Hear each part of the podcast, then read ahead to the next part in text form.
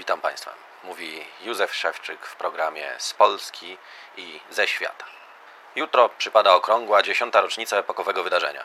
27 czerwca 1975 roku pilot kosmonauta major Herman Mirosławski jako pierwszy w dziejach obywatel Polskiej Republiki Demokratycznej poleciał w przestrzeń kosmiczną dzięki współpracy z naszymi radzieckimi towarzyszami w programie Interkosmos. Tym samym Polska jako trzeci kraj na świecie dołączyła do grona państw zdolnych eksplorować kosmos. Już jutro, w dziesiątą rocznicę tego epokowego wydarzenia, będziemy świadkami kolejnego, niezwykłego kroku naszej demokratycznej ojczyzny na drodze ku gwiazdom. W dniu dzisiejszym z kosmodromu w Gołdapi wystartowała misja Sojuz 85.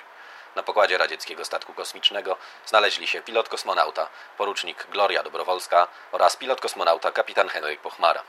Celem misji jest zaplanowane na dzień jutrzejszy dokowanie do modułu orbitalnego Mazowia, wyniesionego w kosmos w ubiegłym tygodniu.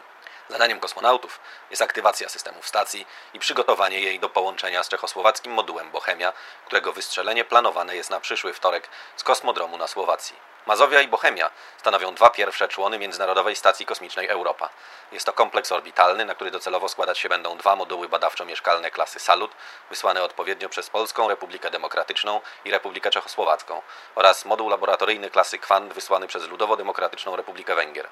W ramach bratniej pomocy udostępnienie modułu badawczego pod koniec roku bieżącego zapowiedział Związek Radziecki. Dołączenie węgierskiego modułu Panonia planowane jest na początek przyszłego roku. Załoga czechosłowacka dotrze na stację Europa w kilka dni po połączeniu Mazowi i Bochemii. Ze względu na obecność na wyższej orbicie o tym samym nachyleniu stacji MOL 6 oraz wzmożoną obecnością imperialistów amerykańskich na wojskowych statkach klasy Big Gemini, w początkowym okresie działania europejską stację będą osłaniać radzieckie patrole myśliwców PKS z dwóch znajdujących się na równoległej orbicie stacji AUMAS 7 i AUMAS 9. Oboje polscy kosmonauci nie są już nowicjuszami.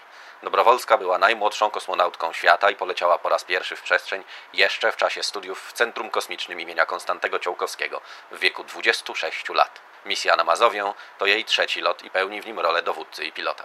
Dwa poprzednie odbyła na budowaną od roku radziecką stację badawczą MIR. Kapitan Pochmara jest głównym inżynierem lotu i to on odpowiadać będzie za uaktywnienie systemów polskiej bazy orbitalnej.